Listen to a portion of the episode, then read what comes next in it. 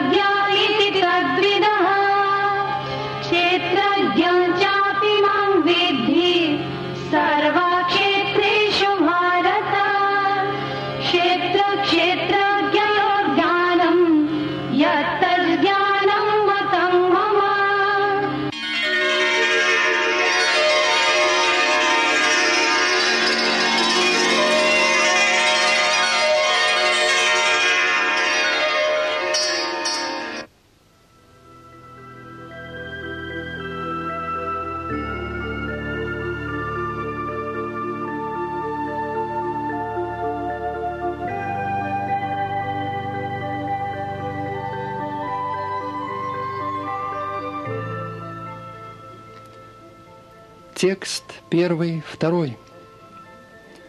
Арджуна сказал, «Мой дорогой Кришна, я хочу узнать о природе, о наслаждающемся, о поле и о знающем поле, а также о знании и о цели познания».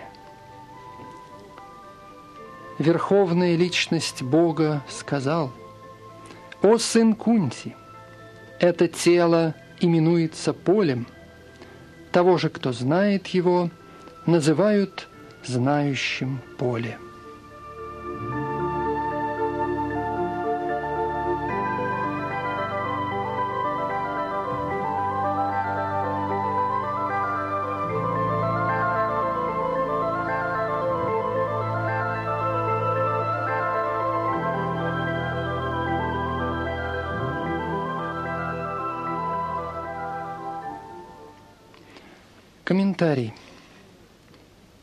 Арджуна пожелал узнать, что такое пракрити или природа, пуруша, наслаждающийся, кшетра – поле, кшетрагья – знающий поле, а также о знании и о предмете познания. Услышав, что Арджуна интересуется всем этим, Кришна объяснил, что тело называется полем, а тот, кто знает тело, именуется знающим поле. Это тело является полем деятельности для обусловленной души. Обусловленная душа находится во власти материального существования и пытается установить свое господство над материальной природой. Поэтому, согласно своей способности властвовать над материальной природой, обусловленная душа получает соответствующее поле деятельности. Этим полем деятельности является тело. Что же представляет собой тело? Тело состоит из органов чувств. Обусловленная душа хочет наслаждаться, удовлетворяя свои чувства, и согласно ее способности наслаждаться, ей дается тело, то есть поле деятельности. Поэтому тело – это кшетра или поле деятельности обусловленной души, а человек, отождествляющий себя с телом, называется кшетра-гья, знающий поле. Нетрудно понять различие между полем и тем, кто знает его, между телом и знающим тело. Всякий человек способен увидеть, что от детства к старости он претерпевает многочисленные телесные изменения и все равно остается той же личностью. Таким образом, существует различие между тем, кто знает поле, и самим полем деятельности. Таким образом, обусловленная душа может понять, что она отлична от тела. В начале Бхагавадгиты говорится «дехиносмин» – живое существо пребывает в теле, и тело меняется от детства к отрочеству, от отрочества к юности и от юности к старости. Любой человек знает, что тело, которым он обладает, постоянно меняется. Иногда человек думает «я молодой», «я старый», «я мужчина», «я женщина», «я собака», «я кошка». Но все это телесные обозначения. На самом деле человек отличен от своего тела. Хотя мы используем многие внешние атрибуты, например, одежду и так далее, но нам известно, что мы отличны от них. Точно так же, немного поразмыслив, мы приходим к заключению, что мы отличаемся от своего тела.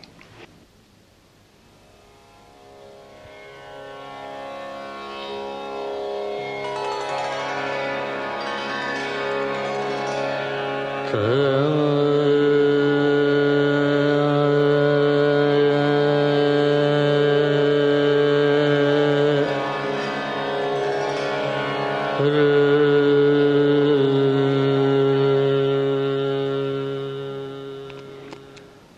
первых шести главах Бхагавадгиты дается описание живого существа, знающего тело, и рассказывается о том, каким образом оно может осознать Всевышнего Господа. В следующих шести главах Бхагавадгиты говорится о верховной личности Бога и о взаимоотношениях индивидуальной души и параматмы в связи с преданным служением. В этих главах ясно определяется высшее положение верховной личности и подчиненное положение индивидуальной души.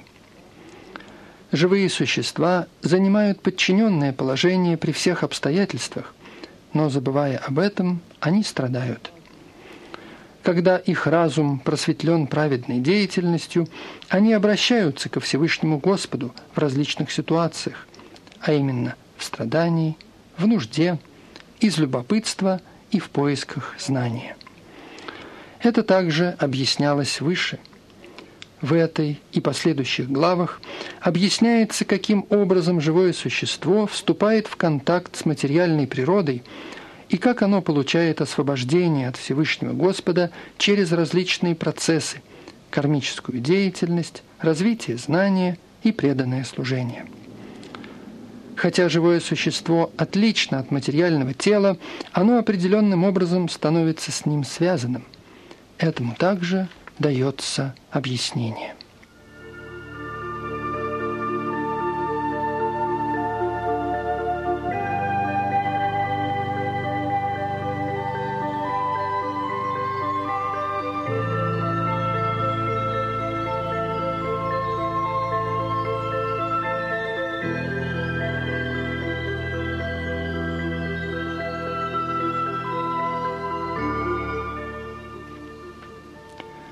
Текст третий.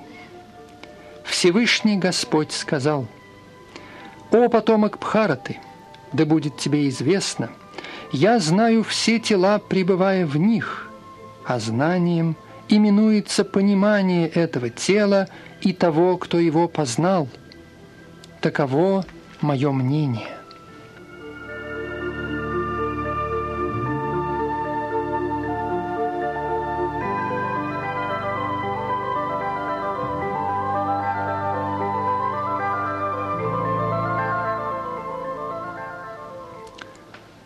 Комментарий. Обсуждая вопрос, касающийся этого тела, того, кто его знает, души и параматмы, мы находим три темы для изучения – Господь, живое существо и материальная энергия. В каждом поле деятельности, в каждом теле присутствуют две души – индивидуальная и верховная параматма – Поскольку Параматма представляет собой полную экспансию верховной личности Господа Кришны, то Кришна говорит «Я также знаю не одно индивидуальное тело, а все тела. Я присутствую в каждом теле в виде Параматмы, сверхдуши». Тот, кто изучает во всех подробностях вопрос о поле деятельности и о том, кто знает это поле, как это рекомендует Бхагавадгита, сможет обрести знание. Господь говорит, «Я знаю поле деятельности в каждом отдельном теле». Индивидуум может знать свое собственное тело, но он не обладает знанием других тел. Верховная личность, присутствующая в каждом теле в виде параматмы, знает все о всех телах. Господь знает все тела всех разнообразных форм жизни.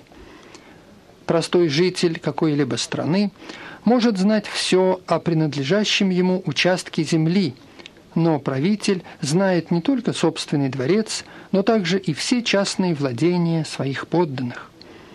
Подобно этому человек может быть индивидуальным владельцем определенного тела, тогда как Всевышний Господь – владелец всех тел. Царь истинный обладатель царства, а гражданин второстепенный.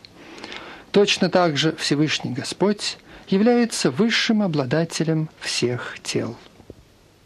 Тело состоит из органов чувств. Всевышний Господь есть Хришикеша, что означает «владыка чувств». Он подлинный повелитель чувств, точно так же, как царь повелевает всем тем, что происходит в государстве – а власть его граждан носит вторичный характер. Господь говорит «Я также знаю». Это означает, что Он знает все тела, тогда как индивидуальная душа обладает знанием лишь о своем конкретном теле.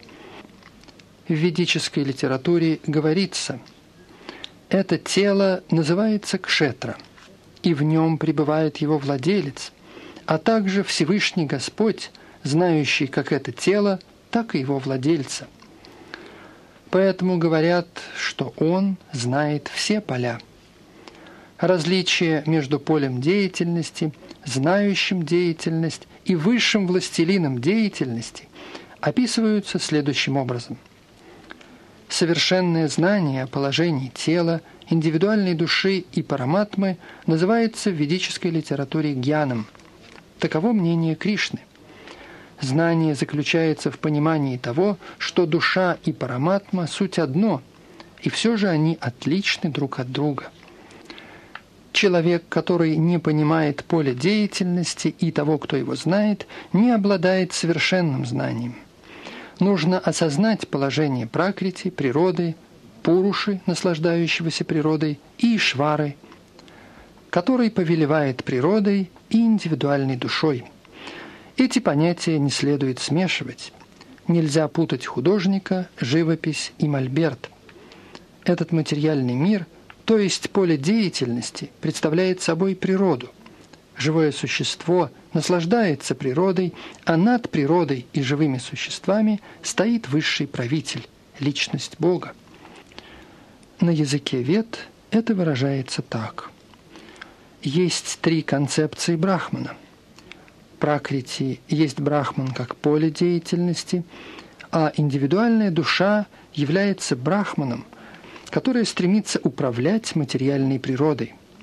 Но во главе этих двух стоит высший брахман, он истинный правитель.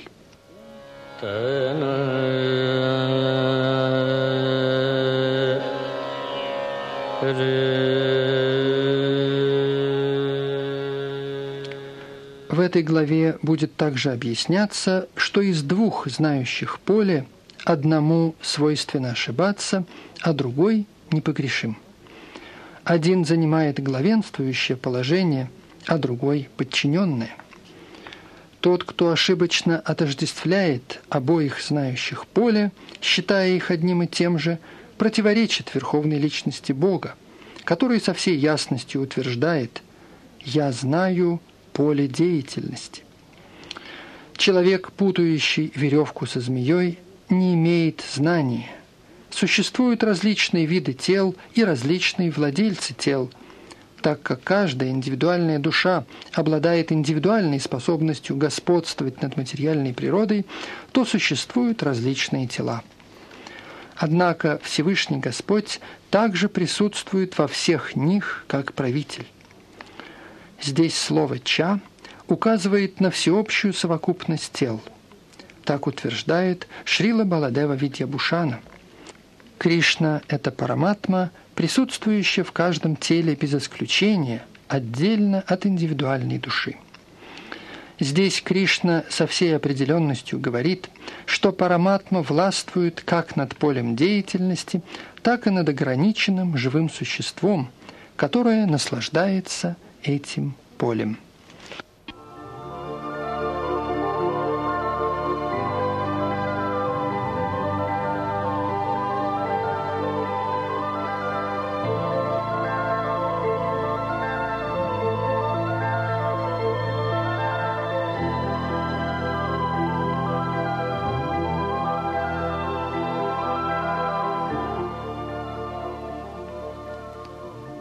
Текст четвертый.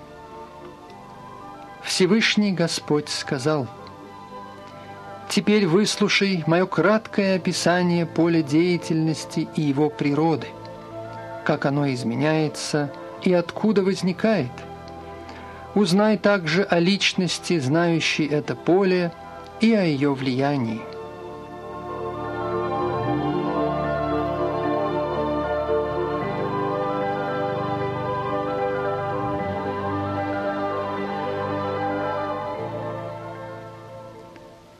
Комментарий.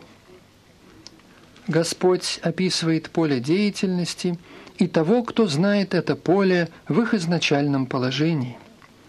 Следует знать, как устроено это тело, каковы элементы, из которых оно состоит, как оно управляется, как изменяется, откуда проистекают эти изменения, что его порождает, каковы причины его существования, какова конечная цель индивидуальной души – и какова ее истинная форма. Следует также понимать разницу между индивидуальной душой и параматмой, их влиянием и возможностями. Нужно понять Бхагавадгиту непосредственно исходя из описания данного Верховной Личностью Господа, и тогда все станет ясным. Однако следует избегать ошибочного мнения – будто верховная личность, присутствующая в каждом теле, и индивидуальная душа – суть одно.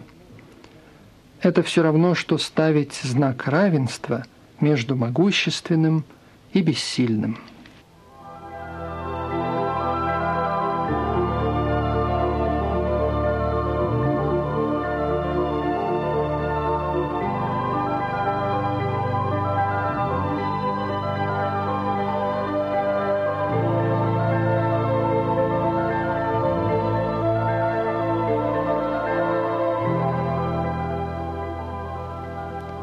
Текст пятый.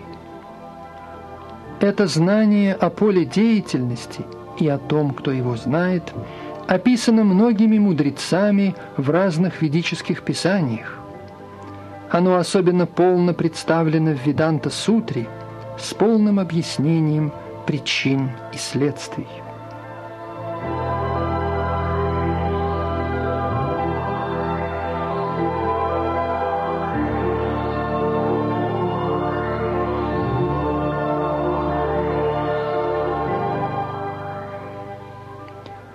Комментарий. Верховная личность Господа Кришна является наивысшим авторитетом в объяснении этого знания. Но следующие ученые всегда ссылаются на предшествующие авторитеты. Кришна объясняет этот вопрос, вызывающий множество споров о двойственности и единстве индивидуальной души и параматмы, ссылаясь на Писание, а именно Веданту – которое считается авторитетом. Сначала он говорит, что это согласуется с мнениями различных мудрецов. Помимо самого Господа, великим мудрецом является также Вьясадева, автор Виданта Сутры, в которой дается прекрасное объяснение двойственности. Отец Вьясадевы Парашара Муни был также великим мудрецом, и он писал в своих книгах по религии – все мы, ты, я и другие живые существа трансцендентны, хотя и пребываем в материальных телах. Теперь мы пали и оказались подвластны трем гунам материальной природы в соответствии с нашей различной кармой. Поэтому некоторые находятся на более высоких уровнях, некоторые в низшей природе. Высшие и низшие природы существуют вследствие невежества и проявляются в бесчисленном множестве живых существ. Но параматма, сверхдуша, непогрешима, трансцендентна и не загрязняется тремя гунами материальной природы. Подобное различие между душой, параматмой и телом проводится также в изначальных ведах, особенно в Катху Упанишат. Многие великие мудрецы высказывались на эту тему, и Парашара считается главным среди них.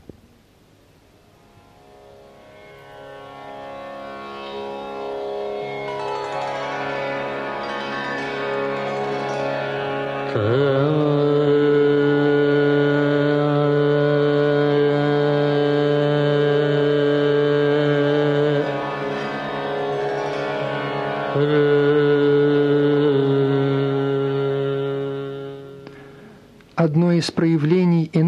Всевышнего Господа называется Анна Майя, или зависимость существования от наличия пищи. Это материалистическое постижение Всевышнего Господа. Затем следует прана Майя. Это означает, что постигнув высшую абсолютную истину в форме пищи, живое существо может постичь проявление абсолютной истины в признаках жизни – или в различных ее формах.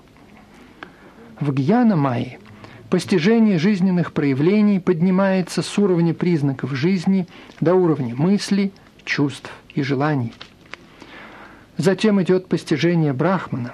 Этот уровень постижения называется Вигьяна Майя, в которой осознается различие между умом и признаками жизни живого существа и самим живым существом – Следующей и наивысшей ступенью является Ананда Майя, постижение всеблаженной природы Господа.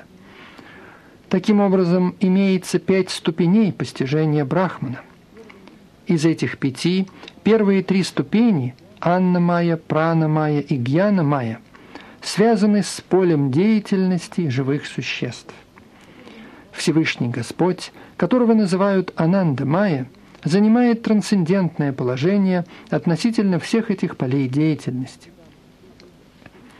В Веданта Сутре Всевышний Господь также описывается как Анандо Майо Бьясат, верховная личность Господа, природа которого полна блаженства. Чтобы наслаждаться своим трансцендентным блаженством, он проявляет себя в Вигьяна Майе, Прана Майе, Гьяна Майе и Анна Майе. По отношению к полю деятельности живое существо считается наслаждающимся, но Ананда Майя от него отлично. Это означает, что в случае, если живое существо решит наслаждаться, связывая себя с Ананда Майей, то оно становится совершенным. Таково истинное описание Всевышнего Господа как высшего знающего поля, живого существа, как подчиненного знающего и природы поля деятельности. Эти истины описываются в Веданта-сутре, называемой также Брахма-сутрой. Афоризмы Брахма-сутры построены по принципу причины и следствия. Некоторые сутры или афоризмы описывают поле деятельности, другие – живое существо, а третьи – Всевышнего Господа, самым бонум среди всех проявлений различных существ.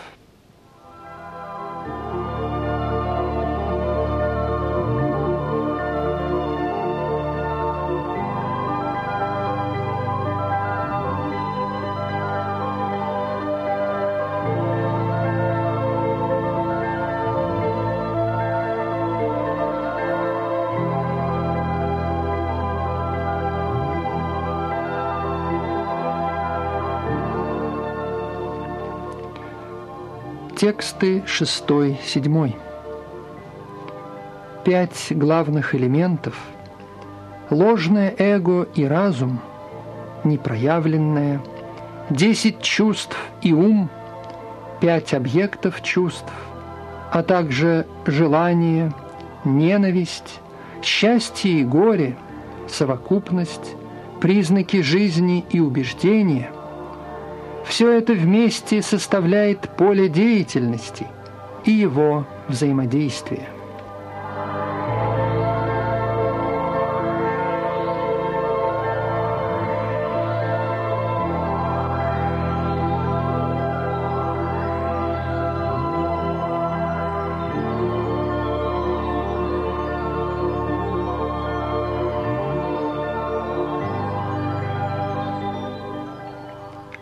Комментарий. Из достоверных утверждений великих мудрецов, ведических гимнов и афоризмов Веданта Сутры можно заключить, что составными частями этого мира являются прежде всего земля, вода, огонь, воздух и эфир.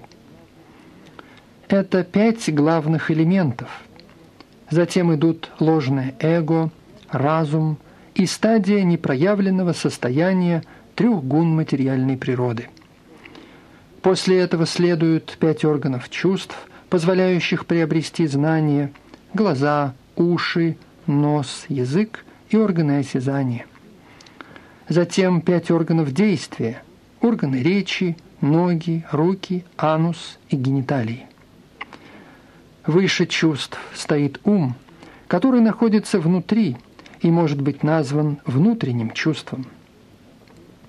Таким образом, считая ум, имеется в общей сложности 11 органов чувств. Кроме того, существуют объекты чувственного восприятия – обонятельные, вкусовые, зрительные, осязательные и звуковые. Совокупность этих 24 элементов называется полем деятельности. Если провести аналитическое изучение каждого из этих 24 элементов, то можно составить себе четкое представление о поле деятельности. Далее следуют желание, ненависть, счастье и страдания, являющиеся результатом взаимодействия чувств и их объектов, отражением пяти главных элементов грубого тела – признаки жизни, представленные сознанием и убеждением, есть проявление тонкого тела, ума, ложного эго и разума. Эти тонкие элементы включаются в понятие поля деятельности. Пять главных элементов являются грубым проявлением ложного эго, которое, в свою очередь, есть проявление первичной стадии ложного эго, материалистической концепции – или тамаса будхи, разума в невежестве. Это, в свою очередь, представляет непроявленное состояние трех гун материальной природы.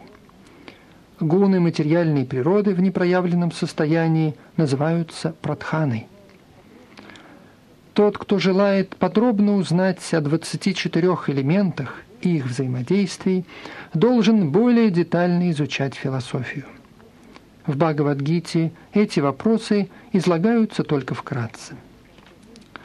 Тело является отражением всех этих факторов, и в нем происходит изменение шести типов – рождение, рост, существование, воспроизводство побочных продуктов, увядание и, наконец, исчезновение. Таким образом, поле носит временный материальный характер – Однако кшетрагья, владелец, знающий поле, имеет совсем иную природу.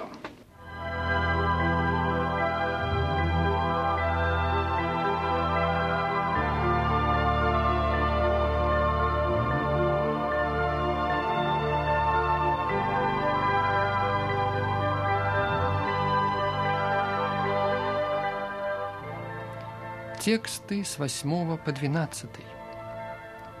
Всевышний Господь сказал, скромность, смирение, отказ от насилия, терпимость, простота, обращение к истинному духовному учителю, чистота, стойкость, самодисциплина, отказ от объектов чувственного наслаждения, отсутствие ложного эго – осознание зла, рождения, болезни, старости и смерти, отсутствие привязанностей, спокойствие перед лицом как приятных, так и неприятных событий, постоянная и чистая преданность мне, стремление жить в уединенном месте, отстраненность от общей массы людей, признание важности самореализации и философский поиск абсолютной истины.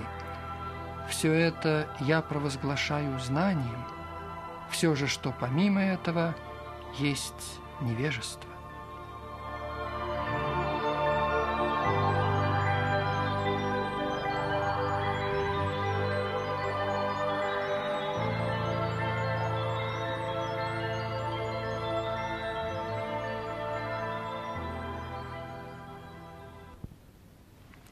Комментарий.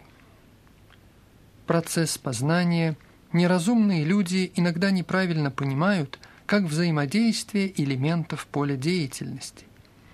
На самом деле здесь приводится истинный процесс познания. Признание данного пути открывает возможность приблизиться к абсолютной истине. Он не является взаимодействием 24 элементов, описанных выше. Напротив, это средство уйти из-под влияния этого взаимодействия. Воплощенная душа заключена в тело, являющееся для него футляром, состоящим из 24 материальных элементов. И описываемый здесь процесс познания – это средство выбраться из данного футляра. Среди всех описаний процесса познания – Наиболее важное положение заключается в первой строке 11 стиха. Процесс познания завершается чистым преданным служением Господу. Поэтому, если человек не может или не хочет обратиться к трансцендентному служению Господу, то остальные 18 положений не будут представлять особой ценности. Однако, если он обратится к преданному служению в полном сознании Кришны – то эти 18 качеств естественным образом разовьются в нем. Как говорится в Шримад Бхагаватам, все положительные качества знания развиваются в том, кто обращается к преданному служению. Существенно важным является принцип принятия духовного учителя. Это совершенно необходимо даже для того, кто уже обратился к преданному служению – Духовная жизнь начинается с момента принятия истинного духовного учителя. Верховная личность Господа Шри Кришна здесь ясно говорит, что этот процесс познания является истинным путем, все, что придумано помимо этого, лишено всякого смысла.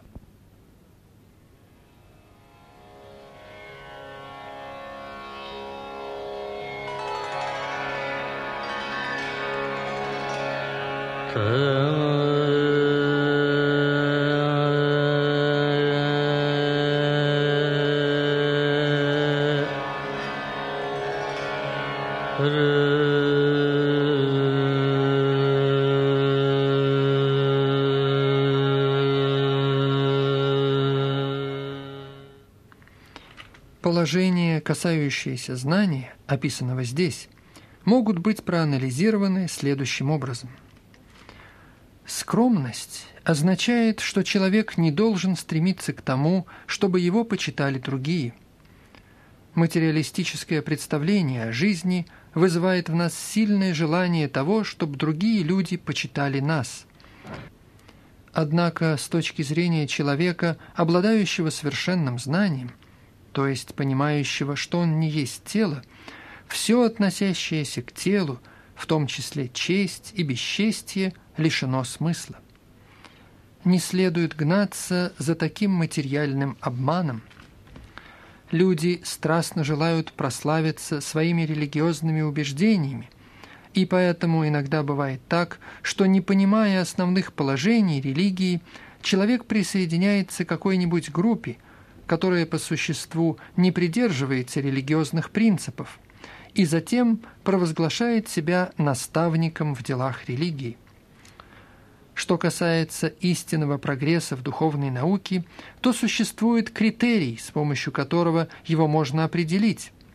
В качестве такого критерия можно использовать положения, перечисленные в этих стихах. Под отказом от насилия обычно понимают, что нельзя совершать убийство или наносить телесные повреждения. Однако на самом деле Это означает, что недопустимо быть причиной страдания других. Большинство людей вследствие невежества опутаны сетями материалистического представления о жизни и постоянно подвержены материальному страданию. Поэтому, если человек не способствует возвышению других до уровня духовного знания, он уже совершает насилие. Нужно отдать все свои силы распространению истинного знания среди людей с тем, чтобы просветить их и дать им возможность освободиться от оков материального мира. В этом заключается отказ от насилия. Терпимость означает – что человек должен привыкнуть сносить бесчестие и оскорбления, которым он подвергается со стороны других. Тот, кто занят развитием духовного знания, неизбежно подвергается многочисленным оскорблениям и нападкам в свой адрес. Этого следует ожидать. Так устроена материальная природа. Даже пятилетний мальчик Прохлада – развивавший в себе духовное знание, был в опасности, когда его отец стал враждебно относиться к его убеждениям. Но Прохлада проявлял терпимость по отношению к отцу, несмотря на то, что тот много раз разными способами пытался убить своего сына. Итак, прогресс в духовном знании может быть связан с многочисленными трудностями, но мы должны обладать терпением – и с решимостью продолжать свой путь.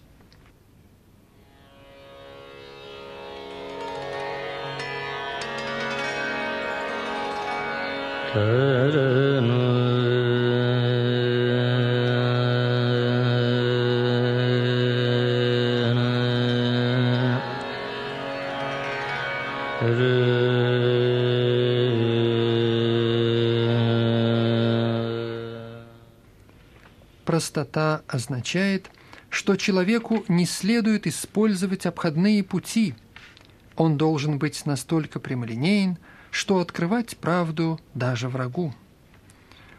Что касается принятия духовного учителя, то это очень важный момент, ибо без наставлений истинного духовного учителя прогресс в духовной науке невозможен.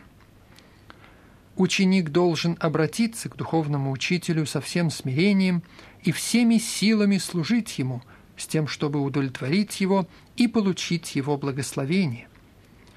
Поскольку истинный духовный учитель является представителем Кришны, то любое его благословение сразу же позволяет ученику достичь прогресса в духовном знании, даже если он не следует регулирующим принципам или же выполнение регулирующих принципов станет легче для ученика, который безоговорочно служит духовному учителю. Чистота является неотъемлемым условием для прогресса в духовной жизни. Есть два вида чистоты – внешняя и внутренняя. Внешняя чистота достигается омовением, а для поддержания внутренней нужно постоянно думать о Кришне и повторять Махамантру Харе Кришна, Харе Кришна, Кришна Кришна, Харе Харе, Харе Рама, Харе Рама, Рама Рама, Харе Харе. Этот процесс очищает ум от слоя пыли, образованного прошлой кармой. Стойкость означает, что человек должен обладать большой решимостью совершенствоваться в духовной жизни. Без такой решимости невозможно достичь ощутимого прогресса.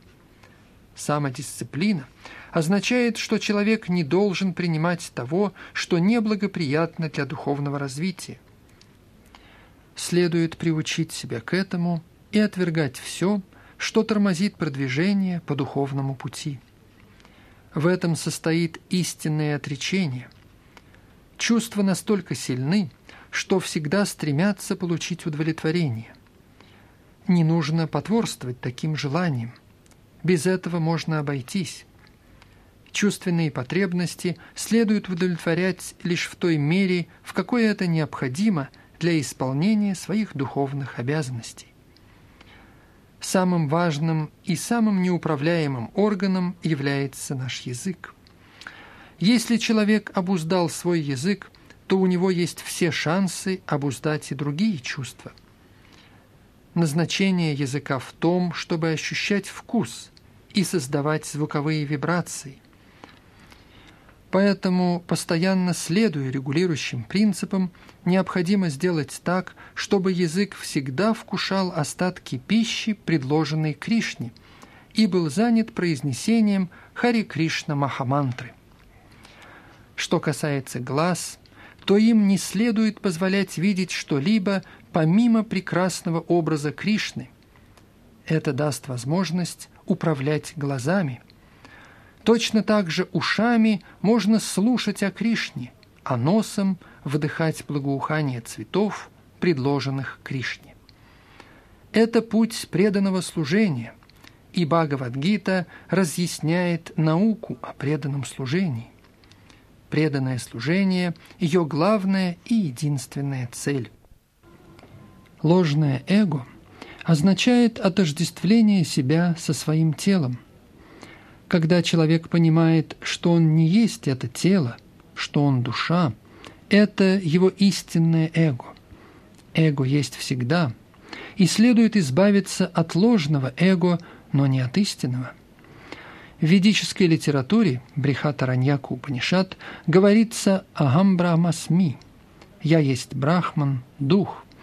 Это «Я есть» ощущение своего «я» существует также и на стадии самоосознания, когда человек достигает освобождения. Это ощущение «я есть» представляет собой эго, но когда чувство «я есть» связывают с ложным телом, оно становится ложным эго. А когда ощущение своего «я» связывается с реальностью, это истинное эго. Некоторые философы говорят, что мы должны избавиться от своего эго – но мы не можем этого сделать, потому что эго означает личность. Но от ложного отождествления себя со своим телом отказаться следует. Далее нужно понять, что рождение, смерть, старость и болезнь несут нам страдания. В различных ведических источниках имеются описания процесса рождения. В Шримад Бхагаватам ярко описан мир нерожденного младенца, его пребывание в чреве матери, его мучения и так далее. Нужно ясно отдавать себе отчет в том, что рождение связано со страданием. Но так как мы забываем обо всех мучениях, которые претерпели в чреве матери, то мы не стараемся решить проблему новых рождений и смертей. Подобно этому умирающий человек также подвергается всевозможным страданиям, о которых упоминается в подлинных писаниях. Все это следует обдумать. Что же касается болезни и старости, то о них каждый человек узнает на собственном опыте. Никто не хочет болеть, никто не хочет стариться, но избежать этого нельзя. Если мы не будем придерживаться пессимистического взгляда на материальную жизнь принимая во внимание страдания, связанные с рождением, болезнью, старостью и смертью, то у нас не будет стимула к духовному развитию.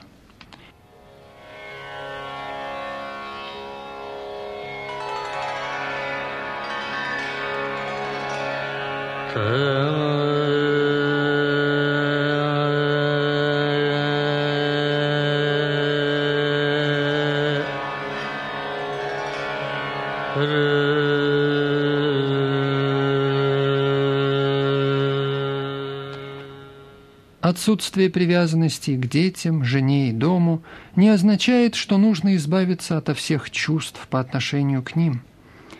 Они являются естественными объектами любви, но когда они препятствуют духовному прогрессу, то следует отказаться от такой привязанности. Наилучшим способом создания благоприятной обстановки в доме является сознание Кришны – тот, кто пребывает в полном сознании Кришны, может сделать свою семейную жизнь счастливой, ибо процесс сознания Кришны совсем не сложен.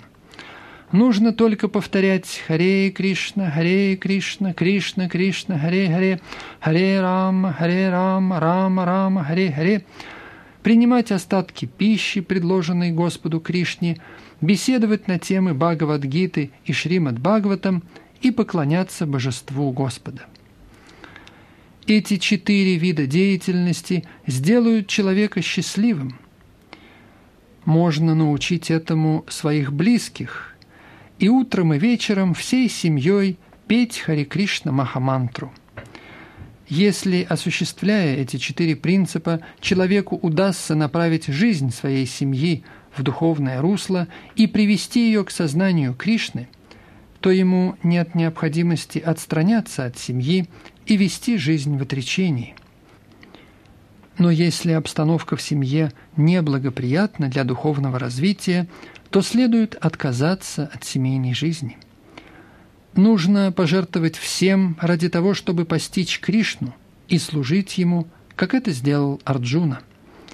Арджуна не хотел убивать членов своей семьи, но когда он понял, что они были препятствием на пути к осознанию Кришны, он последовал его указаниям и вступил в битву.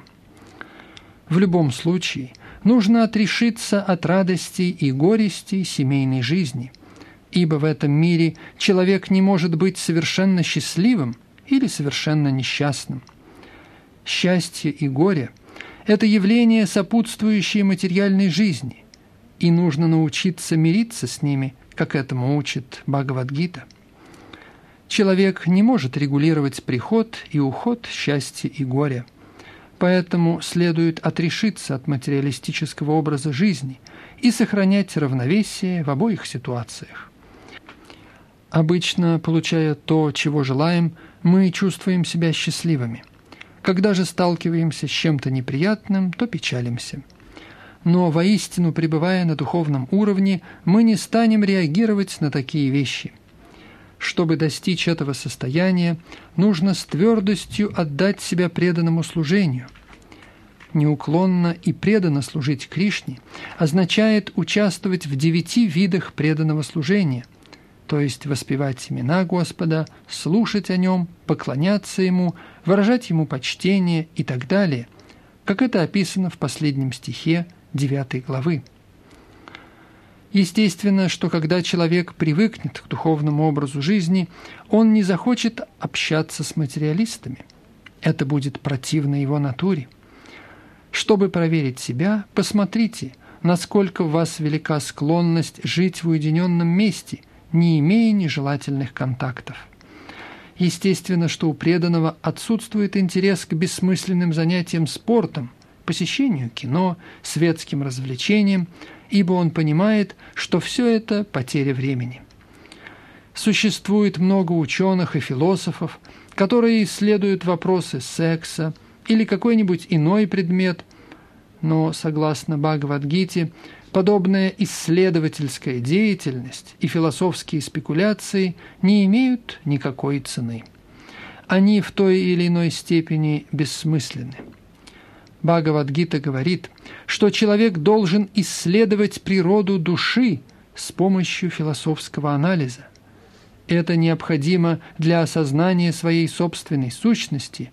Вот что рекомендуется здесь.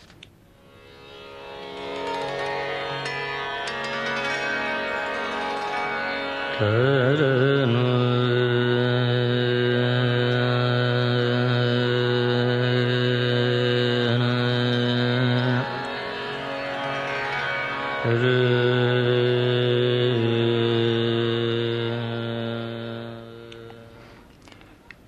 поводу самореализации, здесь ясно говорится, что бхакти-йога особенно легко применима на практике.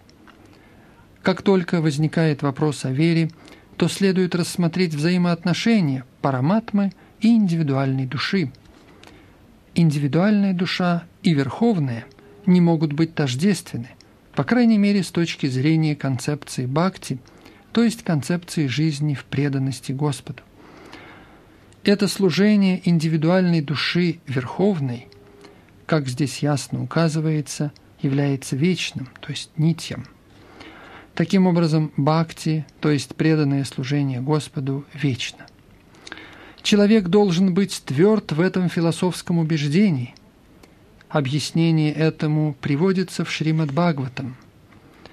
Те, кто познали абсолютную истину, понимают, что высшая сущность постигается в трех различных аспектах – Браман, Параматма и Бхагаван. Бхагаван – это высшая стадия постижения абсолютной истины, поэтому следует стремиться к этому уровню понимания Верховной Личности. А значит, отдать себя преданному служению Господу. В этом совершенство знания. Подобно лестнице, начинающейся с первого этажа и оканчивающейся на последнем, путь постижения высшей истины начинается со смирения и оканчивается познанием абсолютной личности Бога. По этой лестнице поднимается множество людей – Некоторые дошли до первого или второго этажа, некоторые до третьего или четвертого. Но если человек не поднялся до самого верхнего этажа, который соответствует постижению Кришны, то он все еще находится на низшей ступени знания. Того, кто намерен соперничать с Богом и в то же время продвигаться в духовной жизни, ожидает неудача. Тут ясно говорится, что познание без смирения невозможно. Считать себя Богом значит быть в высшей степени тщеславным. Хотя живое существо постоянно получает удары от материальной природы, действующей по строгим законам, оно по своему невежеству все же думает «я Бог». Итак, знание начинается со смирения. Нужно быть смиренным, и понимать свое подчиненное положение по отношению к Господу.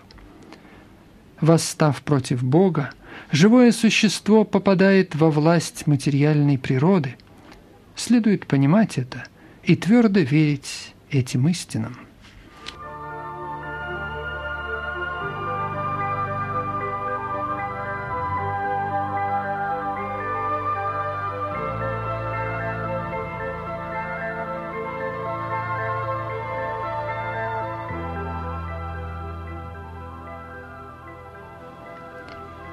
Текст 13. Всевышний Господь сказал, «Теперь я объясню тебе познаваемое, зная которое, ты ощутишь вкус вечности. Брахман – дух, не имеющий начала и подчиненный мне, лежит вне причин и следствий материального мира».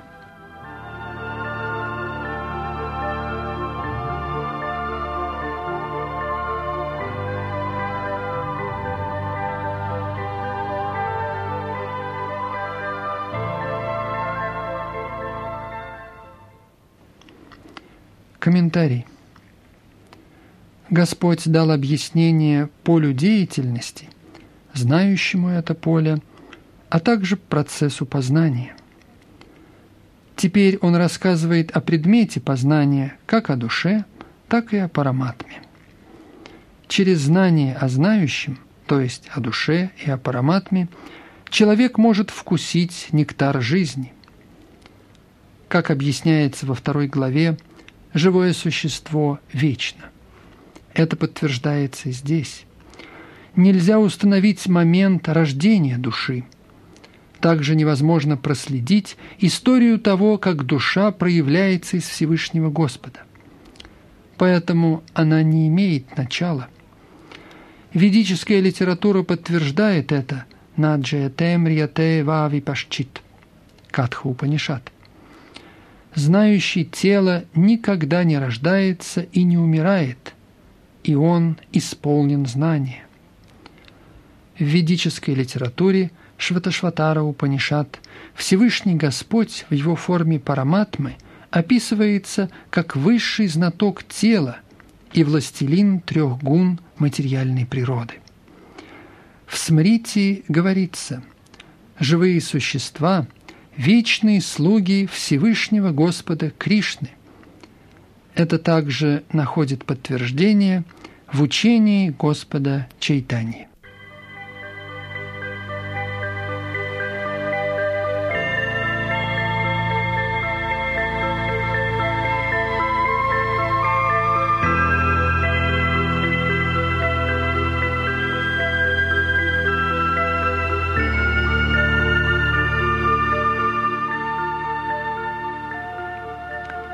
Господь Кришна продолжает объяснять Арджуне материальное творение, положение в нем живых существ и самого Всевышнего Господа.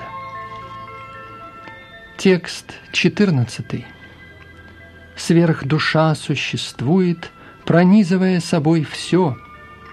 Ее руки и ноги, глаза и головы, лица и уши простираются повсюду.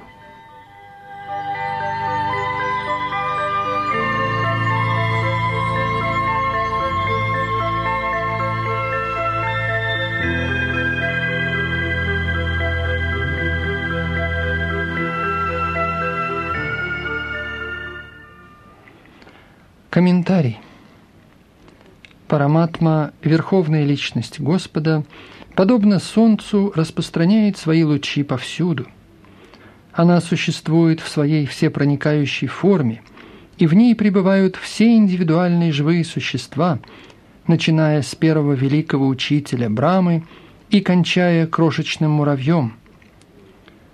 Существуют бесчисленные головы, ноги, руки, глаза – и бесчисленные живые существа. Все это пребывает в параматме. Следовательно, параматма вездесуща. Однако об индивидуальной душе нельзя сказать, что она вездесуща.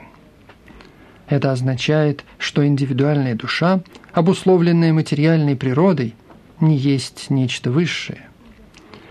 Всевышний Господь отличен от индивидуальной души так как способен простирать свои руки безгранично.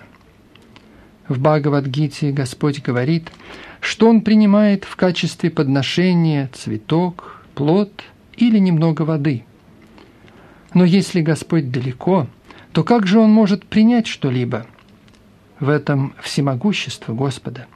Несмотря на то, что Он пребывает в своей обители, чрезвычайно отдаленной от земли – он может протянуть руку и принять то, что ему предлагают.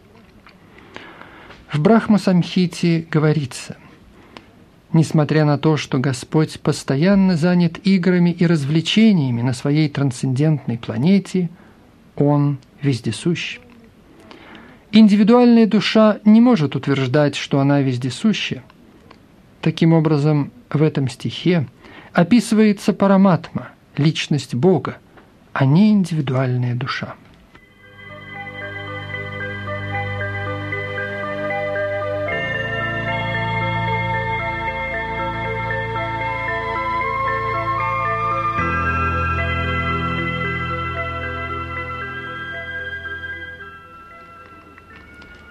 Текст 15.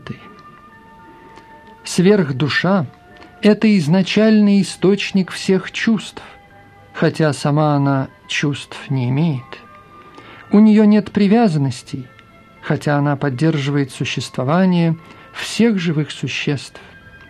Она вне гун материальной природы, но в то же время повелевает ими.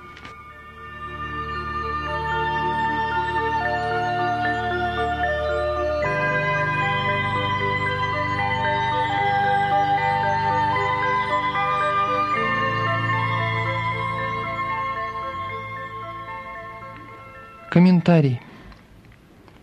Всевышний, хотя и является источником всех чувств, присущих живым существам, сам не имеет материальных чувств. На самом деле индивидуальные души имеют духовные чувства, но в обусловленной жизни эти чувства покрыты материальными элементами, и поэтому их деятельность проявляется через материю.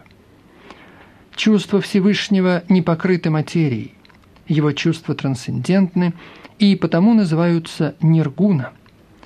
Гуна означает качество материальной природы, но его чувства не имеют материального покрытия.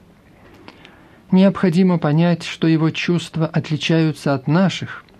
Хотя Господь и является источником нашей чувственной деятельности, Он обладает своими трансцендентными чувствами, которых не может коснуться скверно. Это очень хорошо объясняется в Шветашватару Панишат. Верховная личность Господа не имеет рук, оскверненных материальной природой, но руки у него есть, и он принимает все, что предлагается ему в жертву. В этом разница между обусловленной душой и параматмой. У него нет материальных глаз, но глаза у него есть, иначе как бы он мог видеть? Он видит все – прошлое, настоящее и будущее. Он обитает в сердце живого существа и знает, что мы совершили в прошлом, что делаем в настоящем и что ожидает нас в будущем. Это также подтверждается в Бхагавадгите. Он знает все, но его не знает никто. Говорится, что у Всевышнего Господа нет ног, подобных нашим. Тем не менее, он может путешествовать в пространстве – ибо у него есть ноги, обладающие духовной природой. Иными словами, Господь не безличен. У него есть глаза, ноги, руки и все остальное. И так как мы являемся неотъемлемыми частичками Всевышнего Господа, у нас тоже все это есть. Однако его руки, ноги, глаза и чувства не осквернены материальной природой.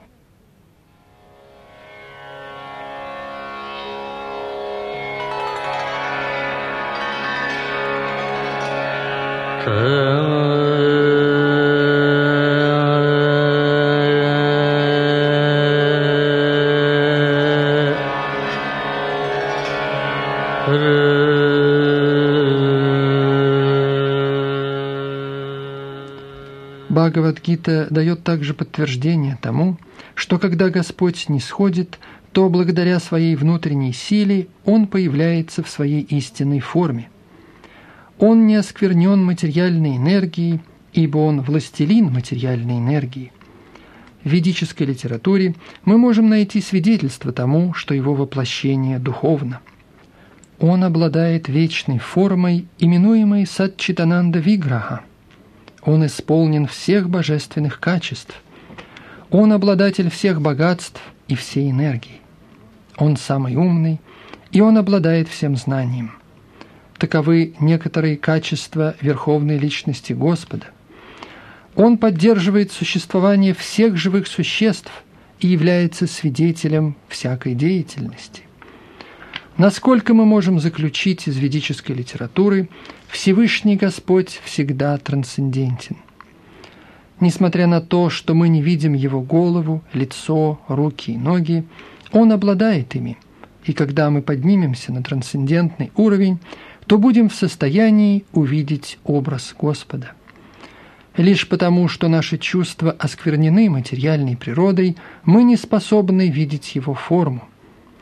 Поэтому имперсоналисты, все еще находящиеся под воздействием материи, не способны постичь личность Бога.